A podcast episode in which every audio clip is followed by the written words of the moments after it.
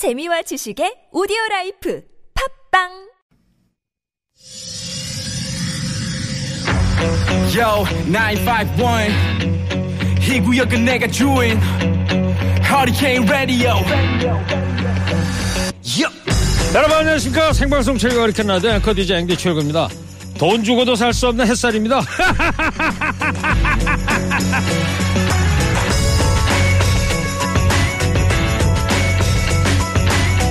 봄 햇살은 만물을 움트게 하고 가을 햇살은 만물을 여물게 한다고 하죠. 오늘 가을 햇살 좋습니다. 한여름 더위를 뚫고 정신없이 뛰어왔더니 가을은 그것보다 한 걸음 더 다가와 있었네요. 은은한 가을 햇살이 이제 좀 쉬었다 가라 한 템포 늦춰가라 등을 토닥여주는 것 같습니다.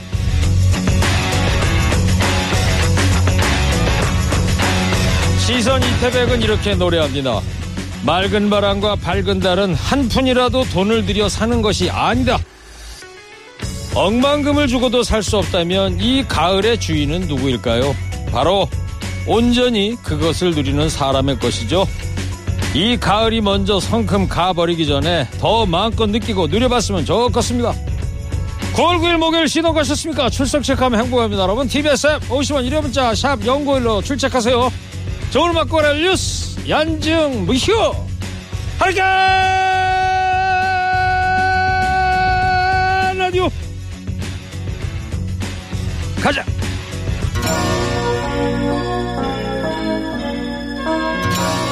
선거 건달 김경래 PD의 첫 곡입니다. 버티아긴스 카사블랑카.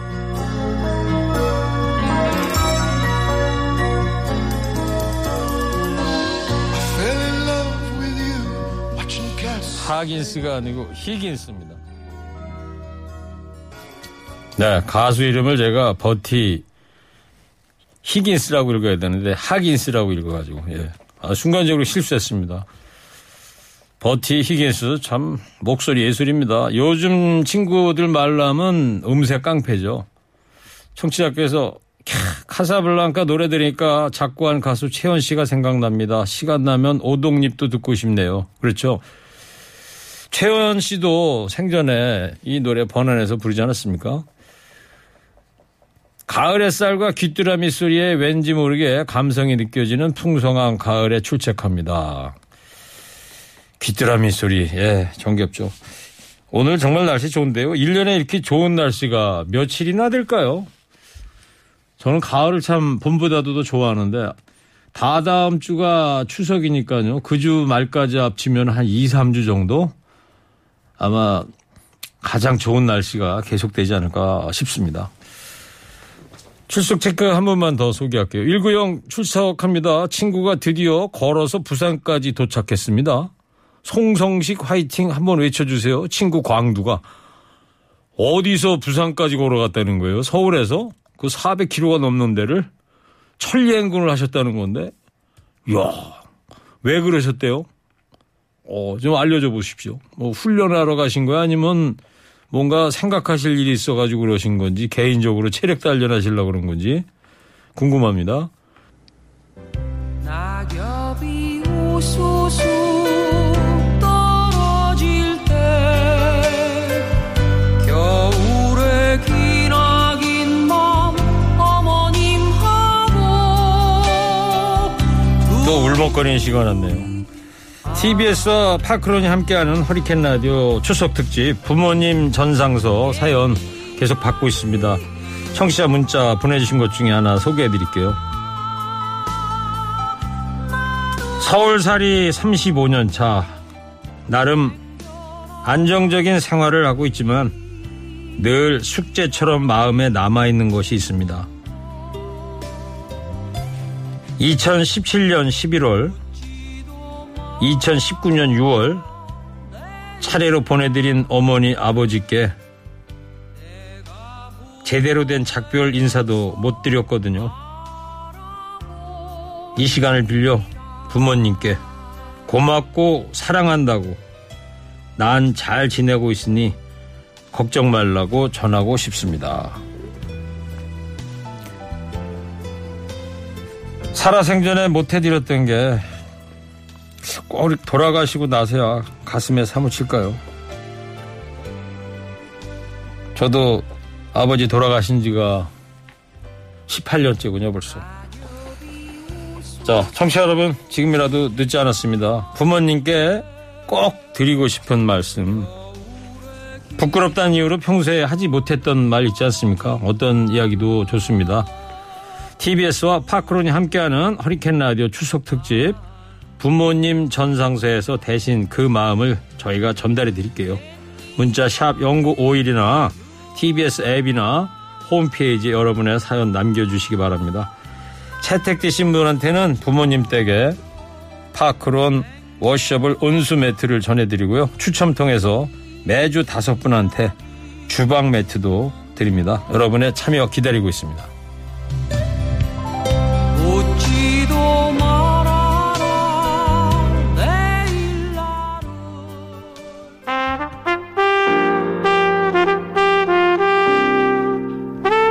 류지광과 청담동 8비트입니다. 아저씨.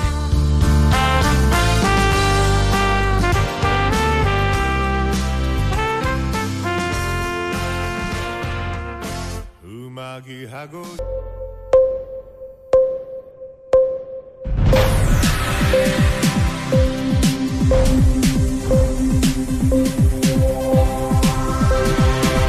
허리케인 데스크.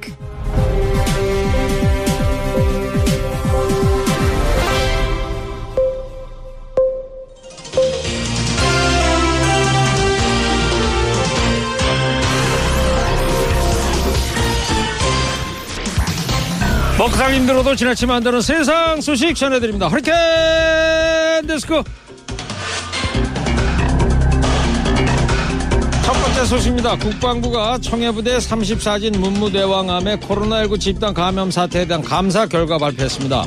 국방부 두 개과 합참 해외 파병과 해군본부 해군작전사령부 의무실 청해부대 34진 등 6개 기관 및 부서에 대해서 경고 처분을 하고 개별 인사에 대해 징계는 하지 않기로 했습니다. 특정 개개인의 잘못에서 야기됐다기보다는 관련된 기관 모두에 각각 일부의 책임이 있다고 판단했다는 게 요지입니다. 정책 결정 과정에 참여한 모든 부서가 책임을 나눠야 한다는 공동 책임론인 셈인데 아무도 책임지지 않겠다는 뜻을 돌려 말한 거나 다름없습니다. 국방부 감사나 애초 독립적이고 객관적인 조사를 기대하기에는 한계가 있었습니다. 국방부 국장급 공무원이 책임자인 감사관실은 상관인 국방부 장관, 차관, 합참 의장 등의 책임을 물을 수 없기 때문입니다. 국방부가 셀프 감사에 나설 때부터 면피용 맹탕 감사에 그칠 것이라 우려가 나오는데 결국 현실이 됐습니다. 장병 90%가 감염됐는데 책임질 사람이 없다.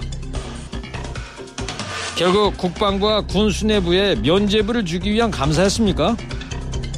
군 수뇌부는 책임을 묻는 자리가 아니라 책임을 지는 자리입니다. 이번 감사 자체가 감사 대상이라 해도 할 말이 없어 보입니다.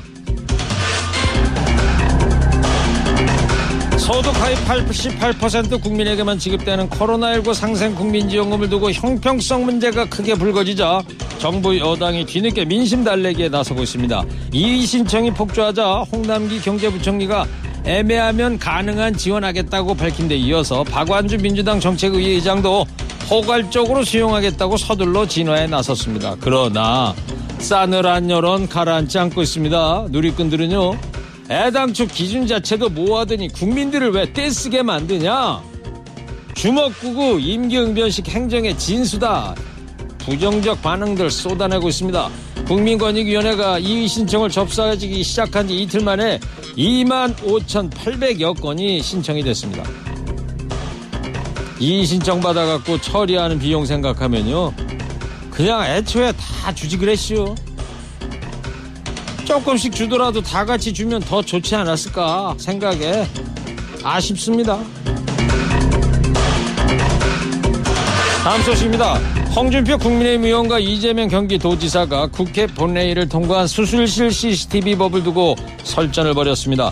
대한의사협회를 방문한 홍 의원은 수술실 CCTV법은 모든 의사를 잠재적 범죄자로 취급하는 것에 불과하다면서 의사가 중환자 수술을 기피하게 해선 안 된다고 주장했습니다. 그러자 이 지사가 트위터에 진주 의료원 폐쇄하고 무상급식 방해한 홍준표 후보님의 사고 수준이 드러난다. 기득권의 눈먼 구시대 정치인의 모습이 안타깝다. 이렇게 직격한 건데요. 이에 홍 의원도 페이스북을 통해서 수술실 CCTV 설치 반대를 기득권 옹호 운운하는 것을 보면서 저런 증오심에 가득 찬 사람이 대통령이 되면 나라가 어떻게 되겠나 하는 걱정이 앞선다. 내용도 모르고 우기는 것이 꼭 차베스 같다 이러면서 인성이 삐뚤어지면 세상 모든 것이 삐뚤어지게 보이는 법이라고 원색적으로 비난했습니다. 본회의를 통과하고도 좀처럼 가라앉지 않는 수술실 CCTV 논쟁. 기득권을 지키기 위한 의사들의 발악인지 아니면요 의사를 믿지 못하고 세상 모든 것을 삐뚤게 보는 것인지 여러분들은 어떻게 생각하십니까? 소규모 화물 용달 서비스까지 스마트폰 앱으로 주문하게 되면서 기사와 소비자를 연결하는 플랫폼 업체의 갑질에 시달리는 용달 기사들이 늘고 있습니다. 소규모 화물 기사 상당수는 월 이용료를 납부하면서 전국 24시 콜, 원콜 등 용달 전용 앱을 통해 일감을 구합니다. 앱에 등록된 중개업체가 날짜, 화물량, 견적을 포함한 용달 의뢰를 게시하면 기사가 수락하는 방식이죠. 문제는 중개업체가 기사 매칭률을 높이려고 기사들을 착취하고 있다는 건데요. 의뢰받은 물량을 의도적으로 줄인 뒤에 현장에 도착한 기사에게 배송 책임을 떠넘긴가 하면 중개 수수료를 요금의 최대 50%까지 책정하기도 합니다. 고객은 필요 이상의 비용을 지불하고 기사는 일한 것보다 적은 운임을 받게 되는 셈입니다. 그럼에도 소규모 화물 기사들은 중개업체를 통하지 않고는 의뢰인을 구하기 쉽지 않아 울며 겨자 먹기 식으로 중개업체의 횡포를 참고 있는데요. 화물 기사들이 저임금에 시달릴 경우 과적이나 과속으로 이어질 수도 있어서 제도 개선이 시급하다는 목소리가 높아지고 있습니다. 플랫폼 하나 만들어 놓고 소비자와 서비스 제공자의 등골을 빼먹는 업체들. 이거 혁신이 아니라 갑질이죠, 갑질. 공정거래위원회는 이 앱들 좀 들여다보시오. 지금 난리도 아닙니다. 마지막 소식입니다. 오는 11월부터 민간 분양 아파트 신혼부부 생애 최초 특공 물량 중 30%가 추첨으로 공급될 예정입니다. 추첨 대상에는 기존 자격자뿐만 아니라 1인 가구와 맞벌이로 소득 기준을 초과하는 가구, 무자녀 신혼 부부도 포함이 됩니다. 정부가 이 같은 제도 개편에 나선 것은 1인 가구와 무자녀 신혼 부부 등 일부 청년층이 특별 공급에 사각지대에 놓여 있었기 때문입니다.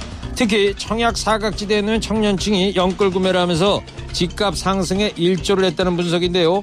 이번 특공제도 개편이 청년층의 연끌을 진정시킬 수 있을지 기대가 확산하고 있습니다. 희망 고문에 가까울 정도로 당첨 확률이 떨어지는데 매수 심리를 늦추는 효과가 있을지 아직은 잘 모르겠습니다. 근본적인 문제는 최근 몇 년간 급격한 집값 상승이죠. 희망을 얘기하려면 집값부터 정상화해야 하는 거 아닌가 싶습니다. 오늘 허리케인 데스크 여기까지 하겠습니다. 깨어있는 시민이 됩시다. 잠시 후 Show Me the 뉴스에서 주요 뉴스도 자세히 살펴보겠습니다.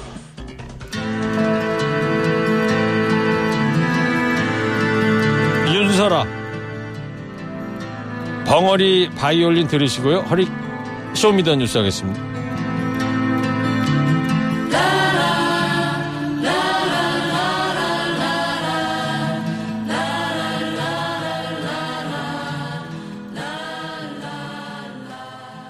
윤설아의 펑어리 바이올린 들었습니다. 안녕하세요. 고급지고 정성스러운 음악 편하게 듣게 해주셔서 고맙고요. 문득 하늘을 봤습니다. 음악과 구름 그리고 파란 하늘이 웃어주고 있습니다. 문자 하나를 아주 시적으로 잘 보내주셨네요. 1구형 부모님 전상서 할 때 배경음악으로 나오는 노래가 뭐예요? 매일 이 코너 사연 만 들으면 울먹이는데 오늘도 차 잠깐 세우고 마음 진정시키고 있습니다. 이 노래가 그 양희은 씨의 부모라는 노래입니다. 낙엽이 우수수 떨어질 때 겨울에 기나긴 밤 어머님하고 둘이 앉아 옛 이야기를 들어라. 나는 어쩌면 생겨나와 이 이야기 듣는가 묻지도 말아라. 내일 날은 내가 부모가 되어서 알아보리라. 낙엽이 우수수 떨어질 때. 언제 들어오셨어요? 안녕하십니까. 자, 바로 Show Me the 뉴스 하겠습니다. 지금 시각 2시 33분입니다.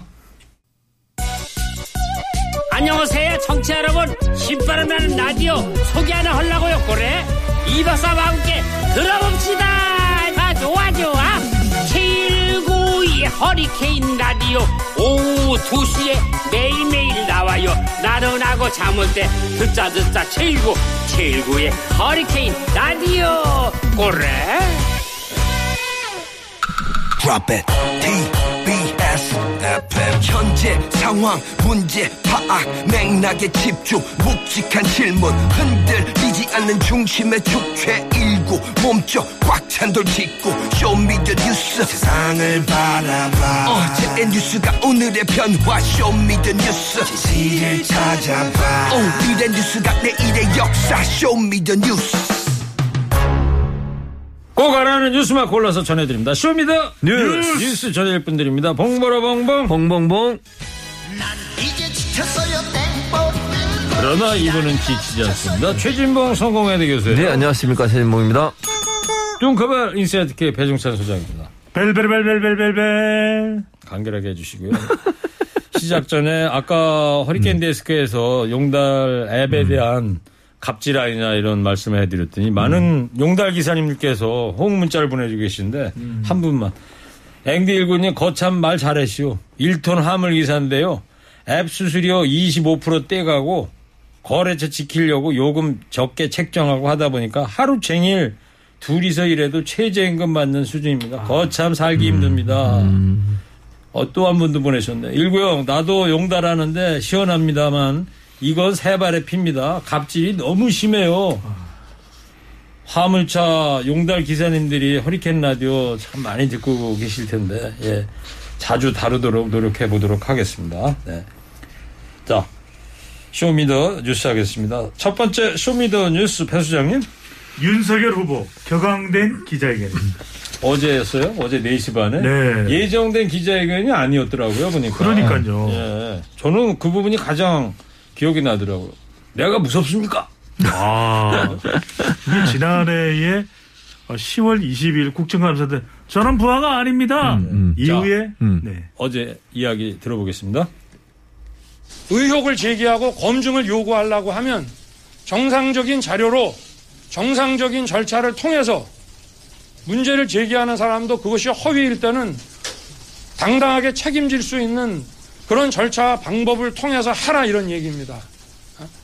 그렇지 않으면 이거는 국민을 모독하는 것이고 국민을 상대로 사기치는 것입니다. 우리나라 국민들이 20년 전에 김대엽 사건이나 기안건설 사건 같이 그렇게 허무맹랑한 일에 허물어지고 어? 판단을 잘못하실 분들이 저는 아니라고 생각합니다. 그리고 이런 정치 공작 어?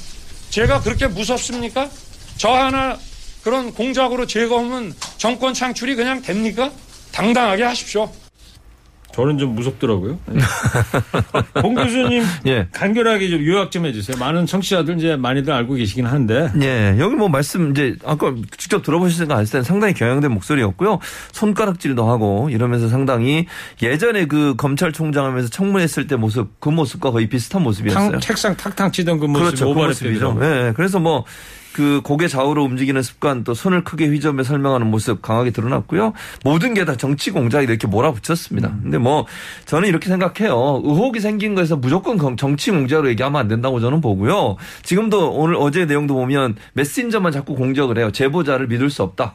메이저 언론이 아니다. 이렇게만 얘기했지 실체에 대해서는 특별한 해명이 없었습니다. 예. 그 부분을 이제 밝혀지면 되는 거예요. 제보자를 공격해서 그 메시지 자체에 흠- 흠집을 내려는 것으로 끝나서는 안 된다. 국민이 그렇게 호락호락하지 않다는 걸 꼭 알아야 될 것 같고요. 중요한 건 검찰 대검의 어, 감찰하고 수사를 통해서 진실이 밝혀지면 될 거라고 저는 봅니다. 네. 인터넷 매체 이 얘기는 좀 이따 해보는 걸로 하고 자, 배 수장님. 네. 윤석열 전 총장 이야기를 좀 듣고 있다 보면 네. 숨지 말고 치사하게 숨지 말고 나와라 이런 얘기예요. 네. 그 윤석열 총장은 제보자가 누군지 아는 것 같은데 네. 여의도판에는 모르는 사람이 없다 음. 얘기하던데 두 분은 아세요? 뭐 여의도판을 잘 모르잖아요. 상암동판이라. 그래서 이제 대체로 어떤 사람들이라는 것은 또뭐 찌라시 형태로 나오긴 했습니다. 근데 이제 뭐 공익 제보자로 또 등록이 되어 있다 그러니까 그 사람이 또 인지 아닌지 알 수가 없는 상황인데. 국민권익위원회에서 아직 정 뭐요 정확히 등록된 건 아니죠. 네. 네, 네. 그렇다고는 하지만 지금 뭐 섣불리 어 인지 아닌지를 알 수가 없는데 이야기를 할 수는 없는 것이고 일단 윤석열 후보는 아는 모양입니다. 이렇게 얘기를 합니다. 인터넷 매체에 제보했다는 사람 전부 다 아시죠? 모르는데. 신상에 대해서 과거 어떤 일을 벌였는지 여의도판에는 모르는 사람이 없고 저도 들었습니다. 근데 그 사람이 어떻게 갑자기 언론에 제보부터 한 사람이 어떻게 갑자기 공익 제보자가 됩니까? 네, 잠깐만요. 밖에서 배 수장 말이죠. 네. 성대모사 자제해달라는 거예요. 아, 네, 알겠습니다. 이게 좀 실감나게 들으시는 분들이 또 이게 너무 책 읽듯이 하면 안 되거든요. 그래서 두 번째로는 격앙됐는데 저는 이게 제보자가 누군지를 알면 그 주변을 조사해서 지금 윤석열 후보 캠프에도 대책위원회가 만들어졌거든요. 좀 차분하게 이야기하고 파헤쳐 나가는 게 더 맞는 게 아닌가 싶어요. 지금 어제 기자회견이라는 게 그렇지 않습니까? 네. 앞에 있는 사람들이 기자일 뿐이지 실제는 국민들을 그럼요. 하는 얘기인데 네. 깜짝 놀랐어요. 그러니까요. 대권 후보라는 음. 분이 그렇게 격앙되게 제스처를 취해가면서 한다는 게 아주 네. 에, 생경했던 그런 경험 같고 배 수장님은 뭐 고급 정보 없어요? 제보자 뭐 말은 못하더라도 누군지 네네. 몰라요? 제가 확보한 정보는 있죠. 뭐 말을 못해서 그 렇고 그 어, 제보자의 국적이 한국인이라는 건. 저기 최 교수님 제보자로 이제 예, 지목된 사람이 있잖아요. 예, 맞습니다. 여의도 판에서는 뭐 모르는 사람이 없다. 그런데 예. 이분이 이제 법적 대응을 예고를 했어요. 그렇습니다. 정면으로 나와가지고 예, 모 언론사가 이번에 이름까지 공개했는데 저희는 아직까지 이름은 공개하, 공개하진 않을 거고요. 예. 이분이 지금 이제 여러 가지 할 건데 어제 그 윤석열 후보가 다 아는 사람 아닙니까? 뭐 저도 물론 모르고요. 모르는 사람이 많을 거라고 저는 생각합니다. 본인이 누구를 지명하고 얘기했는지 모르지만 이름은 되지 않았어요. 김웅 의원도 뭐 황당한 캠프에서 일하는, 일하는 사람 인 것으로 알, 뭐 알고 있다라는 식의 뉘앙스로 말을 또 했어요. 예. 그러니까 어느 캠프에서 일하고 있는 것처럼 뉘앙스가 있었고 두 번째는 윤석열 후보도 누구나 다 아는 사람인 것처럼 얘기를 했는데 거기에 대해서 본인이 그 지목된 분이 그러니까 알려진 분이 그분이 지금 SNS 글을 올렸는데 거기 이렇게 올렸습니다. 모욕 그러니까 김웅 의원에 대해서요. 모욕을 포함한 명백한 허위 사실에 대한 명예훼손을 하고 있다고 지적을 했고요. 저를 공익신고자로 몰아가며 각종 모욕과 허위 사실을 이야기하고 있다. 그 말은 뭐 본인은 공익신고자가 아니라는 거죠. 네. 근데 이 사람을 지목 하고 있다고 이 사람이 지금 그렇게 얘기하고 있고요. 그 어떤 정당 활동 내지는 대선 캠프에서 활동하지 않음에도 불구하고 당내 기자들에게 이 뭐 모 캠프 등 국민의 힘이 아닌 다른 황당한 캠프에서 활동한다는 허위 사실을 유포했다. 이에 대해서 강력한 법적 어, 조치를 취하겠다. 이렇게 좀 밝히고 있는 상황입니다. 윤석열 전 총장에 대해서 똑같은 이야기를 한 겁니까? 그렇죠. 똑같은 얘기를 하는 거죠. 왜냐하면 뭐 어느 캠프에서 있다. 예컨대 뭐다 아는 사람이다. 이런 얘기들은 누군가를 특정할 수 있는 언어들이잖아요. 이에 대해서 명예훼손으로 법적 조치를 취하겠다고 지금 얘기를 하고 있는 거죠. 정치판에서는 아 누구다 이렇게 예, 예. 그리고 되는데 그 사람이 나는 아니다. 그렇게 지금 얘기하고 있는 거죠. 명예훼손으로 고발하겠다. 김웅을 네. 고발하겠다. 네, 뭐. 그렇게 얘기하고 있는 지금 거죠. 말이에요. 공익제보자로 이 등록이 된 사람이 대검에서는 됐다고 그랬잖아요. 네. 아직 국민권익인 통과를 못했는데 네. 그럼 이 사람 지금 네. 최 교수가 얘기한 이 사람과 공익 제보자 이딴 사람 딴 인물인 거죠. 그러면? 그럴 가능성이 있어요. 그럴 뭐 지금은. 정확하게 우리가 알 수는 없지만 예. 지금 이분이 이렇게 강력하게 얘기하는 거 보면 본인이 아니라는 거 아니겠습니까? 그러니까 그러면 이분이 아니고 또 다른 공익 제보자가 있을 가능성이 있습니다. 그러니까 제보자 여기서 얘기하는 제보자라는 거는 최초의 뉴스버스 인터넷 매체에 네. 그렇습니다. 거기에 제보한 예, 사람 그 맞습니다. 사람을 얘기를 하는 예, 거예요. 예, 네. 그렇습니다.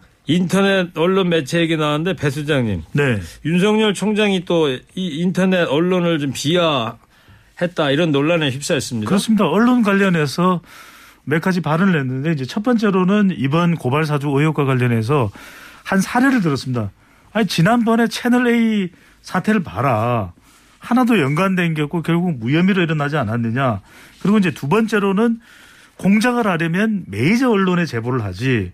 뭐 MBC도 있고 공중파를 의미하는 KBS, 것- MBC 예, 예. 뭐 이런 의미하는 것으로 보입니다. 그런데 이제 왜 뉴스버스 이 잘 알려지지도 않고 그러니까 이 매체를 좀 불신하는 듯한 과연 이 매체가 권한 유착 권력과 언론 사이에 공작이 이루어진 것 아니겠냐 이걸 이제 암시하는 듯한 의미의 발언을 했는데 그래서 미디어 오늘 기자가 재차 질문을 합니다. 이 언론사의 뭐 규모 인터넷 매체가 하는 게 뭐 못 믿으시는 겁니까? 이야기할 때 아니 아니 이걸 제보를 하려면 독자 수도 많고 더 많은 국민들이 알 수 있는 큰 규모의 이 메이저 언론에다가 하는 게 더 낫지 않아요? 이렇게 이야기를 했는데 정작 뭐냐? 이 배우자인 김건희 씨와 관련된 해명은 또 같은 매체예요. 뉴스버스. 뉴스버스를 통해서 했거든요. 네. 그래서 이제 이진동 발행인이 그 이야기를 했습니다. 그래서 이 고발 사주 의혹과 관련해서도 하도 어 윤석열 후보하고 통화가 안 돼서 전혁수 기자가 그때 이제 그 배우자 통화를 하지 않았습니까? 아, 취재를 하지 않았습니까? 네. 그 경로를 통해서도 계속 알아봤는데도 답변이 안 왔다는 거예요. 알겠어요. 뉴스버스 얘기하다 보니까 오늘 제가 딴 라디오에 국민의힘 최고위원 김재원 최고위원이 이런 얘기를 하더라고요. 음. 8월 말부터 국민의힘 경선 버스가 출발하기로 돼 있었는데 아직 출발도 못 하고 있는데 국민의힘 경선 버스는 출발 못 하고 있는데 네. 뉴스 버스만 출발하고 있다고요. 왕왕왕왕. 자, 근데 최 교수님 예, 예. 이런 윤석열 전 총장의 언론관 어떻게 보세요? 신문 방송 음. 아주 학자로서? 잘못됐죠. 이거는요 문제가 심각하다고 저는 봐요. 그렇게 언론중재법 반대하면서 언론의 자유를 외치던 분이 아니 그 인터넷 매체는 저 소수 매체고 조그만 매체니까 신뢰할 수 없다는 뉘앙스잖아요. 본인이 그렇게 직접적으로 표현 안 했지만 누가 들어도 믿을 수 없는 매체인 것처럼 들려요. 듣기에 그렇게 들린다는 거예요. 그리고 KBS, MBC나 아니면 조중동처럼 소위 메이저라고 하는 거 메이저라는 기준도 독자 수 많고 역사 오래된 거 얘기하는 거 아닙니까? 네. 그런데 이 매체도 문화체육관광부에 정식으로 등록해서 인터넷 매체 등록하고 어, 사업을 하고 있는 거예요. 그게 뭐 뭐가 다릅니까? 규모가 크면 언론사고 규모가 적으면 언론사가 아닙니까? 내용이 더 중요한 거다. 아, 그렇죠. 그리고 또 하나 제가 지적해 드리고 싶으면 어제 어제 그 얘기하면서 하나 더 얘기했어요. KBS에서 특종을 해서 보도한 게 있지 않습니까? 이재명 지사를 어떻게든 엮으려고 해서 검사가 일부러 한참 지난 무- 어, 이미 무혐의해서 지난 사건을 다시 끄집어 와가지고 그렇죠. 불어라. 2017년 이제- 때. 예, 그렇죠. 그거 KBS가 보도한 거예요. 그거에 대해서 또 뭐라고 그러냐면 그것도 잘못됐다고 얘기해요 어제. 아니 그러니까 본인의 말이 논리가 안 맞아요. 네. 아니 큰 언론사 메이저 언론사는 괜찮다고 하면서 거기서 보도한 사건에 대해서는 그것도 잘못됐다. 알겠습니다. 이렇게 얘기하시면 약간 좀 최 교수님도 격앙되고 계신 것 네. 같아서. 죄송합니다. 자, 예. 요건과 관련해서 마지막으로 배 수장님. 네. 어쨌든 김웅 의원, 윤 전 총장 두 사람이 어제 기자회견을 했는데 어때요? 의혹이 좀 풀렸습니까? 거 전혀 안? 풀리고 더 오락가락하는 형태가 되고 있거든요. 그래서 정말 이 국민들은 이 기자회견을 통해서 기대했던 것은 해명이었어요. 그렇죠. 네, 소명이었고 그리고 아, 의혹이 좀 먹고 살기도 힘들어 죽겠는데 매일 이런 소리 들으려면 그러니까요. 그러니까 저희들도 그렇고 청취자분들도 답답했을 거예요. 김웅 의원의 기자회견에서는 단 하나 기억이 납니다. 기억이 안 난다가 기억이 나요. 음. 그리고 윤석열 후보는 왜 이렇게 격앙이 되는지는 모르겠어요. 그래서 네. 너무 검사스럽다, 검찰스럽다 이게 결코 좋은 이미지가 아니죠. 네, 알겠습니다.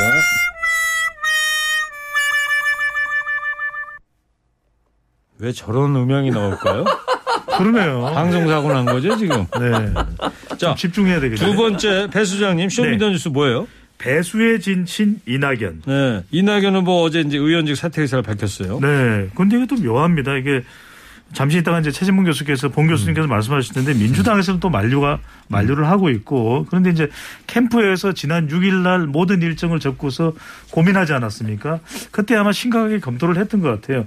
그러니까 적어도 배수진을 쳐야 되는데 결단을 정말 특단의 결단을 내리고 있는 모습을 보여줄 수 있는 건 뭐냐? 결국 나의 모든 것을 내려놓는 것이다. 종로 지역구 국회의원직을 사퇴하자. 이렇게 판단을 했던 걸로 보입니다. 네, 한 청취자께서 배 수장님 왕왕왕 효과음 재밌어요. 종종 해주세요. 네. 왕왕왕왕왕. 아, 그러하라고 그래서 틀어준 거라는데. 네. 괜히 변명하고 있어. 네. 자, 근데 민주당에서는 최 교수님 만류를 예. 하고 있는 상황이죠? 예, 만류하고 있습니다. 지금 송영길 대표도 나서서 만류를 하고 있고 원내대표도 전화해서 만류를 하고 있는데요. 두 가지 이유예요. 하나는 뭐냐면 이제 경선 끝나고 나면 아무리 치열하게 싸웠어도 원팀이 돼야 되는 거잖아요. 그런데 이제 만약에 본인이 뭐 배수의 진을 친다고 이낙연 후보는 얘기하시면서 이제 원직을 사퇴를 했는데 이낙연 후보를 지지하는 분들이 이런 상황이 되면 과연 경선에 만약에 뭐 결과는 아무도 모르니까요. 만약에 경선에서 패배해서 이재명 후보가 어, 최종 후보가 되고 나면 과연 원팀이 이루어질 수 있을까 네. 그런 갈등 요소를 만드는 것도 안 된다. 두 번째는 만약에 사태가 처리가 되면요 국회에서 대선 날또 어, 재보선을 해야 돼요. 그래요. 네, 그러니까 대선 하는 날 같이 해야 돼요. 아, 그날 보궐선거를 네, 보궐선거를 그때 해야 돼요. 3월 9일 날 네, 3월 9일 날. 네. 그래서 그것도 상당히 부담이고 음. 지금 종로 같은 경우는 정치 1번지고 거기는 사실 어느 한쪽이 유리하다고 판단할 수 있는 이 지역군 아니거든요. 그래서 네. 이제 이런 부분들이 또 다른 그 어, 정치적인 부담이 될 수도 있는 부분 이런 부분들을 고려해서 좀 걷어달라라고 지금 강력하게 강곡히 요청하고 있는 것으로 알려지고 있습니다. 알겠어요. 그러니까 이건 더 두고 봐야 되는 것 네, 같아요. 그럼요. 네. 국회 통과를 해야 됩니다. 자, 근데 어때요? 이 결정이 대선 판도에 영향을 줄 거라고 보십니까? 저는 뭐 개인적으로 그렇게 큰 영향을 줄 가능성은 낮다고 봅니다. 왜냐하면 워낙 대세론이 좀 굳혀져 있는 상황이라 네. 물론 이낙연 후보 입장에서는 할 수 있는 마지막 카드라고 저는 봐요. 배수의 진을 치고 저는 올인하겠다라는 의미로 보이지는데 지금이 조금 시차가 늦어져서 제가 볼 때는 큰 효과를 가져오기는 어려울 것 같습니다. 예. 자, 세 번째 Show Me the 뉴스 배 수장님. 네, 북한의 심야 열병식입니다. 어, 오늘 아침 텔레비전 뉴스 보니까 심야 열병식을 개최했더라고요. 네, 규모가 뭐 오늘이 크지- 그 구구절 그거죠? 네, 그렇습니다. 이제 정권 수립 이제 73주년을 기념하는 심야 열병식이다라고 이제 해석을 하고 있는데 규모가 크지는 않았습니다. 그리고 이제 밤에 열병식을 가진 이유는 대내에 이제 가시하기보다는 내부 북한 내부의 단속 성격이 상당히 강하지 않은가. 어떤 그러니까 점에서 그렇죠? 그렇죠. 이제 왜냐하면 올림픽도 참가를 하지 못했고 또 이제 북한 내부의 코로나나 경제 상황도 썩 좋은 편이 아니거든요. 이럴 때 이제 민심을 다독일 때 북한은 특유의 또 열병식을 작년 통해서 겨울에도 무슨 행사 때 있었습니다. 추운데 그 심야했었잖아요. 밤 12시. 네, 그럼요. 그런 이제 열병식을 통해서 내부 단속을 하는 내부의 음. 민심을 다독거리는 그런 목적이 있었다고 볼 수가 있는 거죠. 최 교수님 네. 크게 기념할 해는 아니라고 그러던데 그렇죠. 열병식을 그래서 연계 좀 이례적이다 이런 분석이에요. 그렇죠. 보통 이제 크게 여는 거는 5년, 10년 단위예요. 꺾이는 단위라고 보통 얘기하잖아요. 근데 이번이 정권 어, 술 73주년이거든요. 75주년, 예를 80주년 이러면 그때는 크게 열어요. 네. 그리고 대부분 이제 열- 열병식을 여는데 이번은 73주년인데 기념하는 열병식을 열었다는 게 이례적이라고 볼 수 있을 텐데 아마도 이제 뭐 아까 선수도 얘기 했지만 내부 결속 단속 문제 그리고 이제 대미 압박 문제 이런 문제들을 조금 더 강조하기 위해서 이런 열병식을 연게 아닌가 이렇게 분석이 되고 있습니다. 예, 북한이 베이징 올림픽 출전을 못하게 됐다면서요? 네, 그렇습니다. IOC에서 북한 어, 올림픽 위원회 자격을 내년 말까지 정지하기로 결정을 했습니다. IOC 왜요? 이사회에서 이유는 지난번 도쿄 올림픽에 아무런 이유 없이 참석 안 했다는 거예요. 아, 회원 자격이 없다 그렇죠. 그래서 그러니까 회원 자격 일시 정지하는 겁니다. 그러니까 내년 말까지 정지하기 때문에 베이징 올림픽에 참여를 못 하게 되는 것이고요. 네. 그 이후에는 참가가 가능한데 한 가지 이제 변수는 있습니다. 변수가 뭐냐면 북한 선수들이 개인 자격으로 그러니까 북한 국가대표가 아니라 네. 개인 자격으로 나올 지난번 경우에 도쿄 올림픽 할 때 소련 그렇습니다. 올림픽위원회 예, 예, 선수처럼 예. 소련이 예. 아니고 러시아. 그래서 그 아, 가능성은 죄송합니다. 아유, 지적질을 통쾌한 모습이에요. 네. 왕왕 왕왕왕왕왕. 그럴 가능성은 아직 남아 있습니다. 내년 2월에 열리는 거죠? 베이징 네, 올림픽. 네, 그렇습니다. 알겠어요. 자, 청취자 여러분, 방송만 잘 듣고 계셨으면 금세 맞힐 수 있는 Show Me the 퀴즈 드립니다. 국제 올림픽위원회가 IOC가 북한이 공식적인 통보도 없이 도쿄 올림픽에 출전하지 않았다면서 북한 도쿄 올림픽위원회의 자격을 정지하는 징계를 내렸습니다. 이번 징계로 북한은 이 올림픽에 출전할 수 없게 되는데요. 북한 선수가 개인 자격으로 대회에 나갈 수 있는 가능성은 남아 있습니다. 내년 2월에 열리는 이 올림픽 이름이 뭘까요? TBS 앱 50원 이름 문자 샵 연글로 정답 보내주시고요. 선물 소개해 주세요. 환도 화장품에서 스펠라 여성용 화장품 세트를 주식회사 바찌 화장품에서 어성초 샴푸, 수딩젤, 선크림을 우리 아기 첫 매트 파크론에서 라피오 소프트 놀이방 매트를 부모님 드리려 샀다가 내가 다 먹은 과자 화성당 제과에서 건강 과자를 진미령의 손맛이 들어간 김치의 도도한 맛, 진미령의 프리미엄 김치, 주식회사 홍진경에서 전 세트, 자연성분 화장품 라피네제이에서 피부 탄력 회복에 좋은 렉스리 크리에이티브 3종 세트, 헤어 전문 브랜드 헤어 플러스에서 탈모 케어 세트를 드립니다. 네, Show Me the 뉴스 지금까지 최진범 교수 배종찬 소장이었습니다. 두 분 감사합니다. Show Me the 뉴스!